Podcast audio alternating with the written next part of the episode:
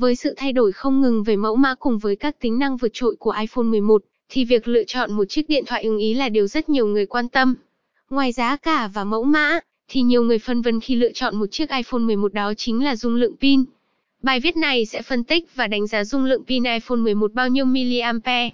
Nào hãy cùng theo dõi nhé.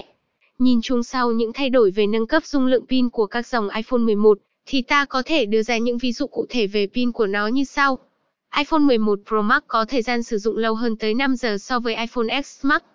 iPhone 11 Pro có thời gian sử dụng lâu hơn tới 4 giờ so với iPhone X. iPhone 11 có thời gian sử dụng lâu hơn tới 1 giờ so với iPhone XR. Nhìn chung so với những khác biệt lớn về dung lượng bộ nhớ, màn hình độ sắc nét của camera, thì một trong những thay đổi lớn các dòng sản phẩm của iPhone 11 đó là sự đầu tư dung lượng pin. Có thể thấy, Apple đã nâng cấp thế hệ pin với thời gian sử dụng lâu hơn và bền hơn rất nhiều. Từ đó chúng ta đã có thể trả lời cho câu hỏi dung lượng pin iPhone 11 bao nhiêu mAh.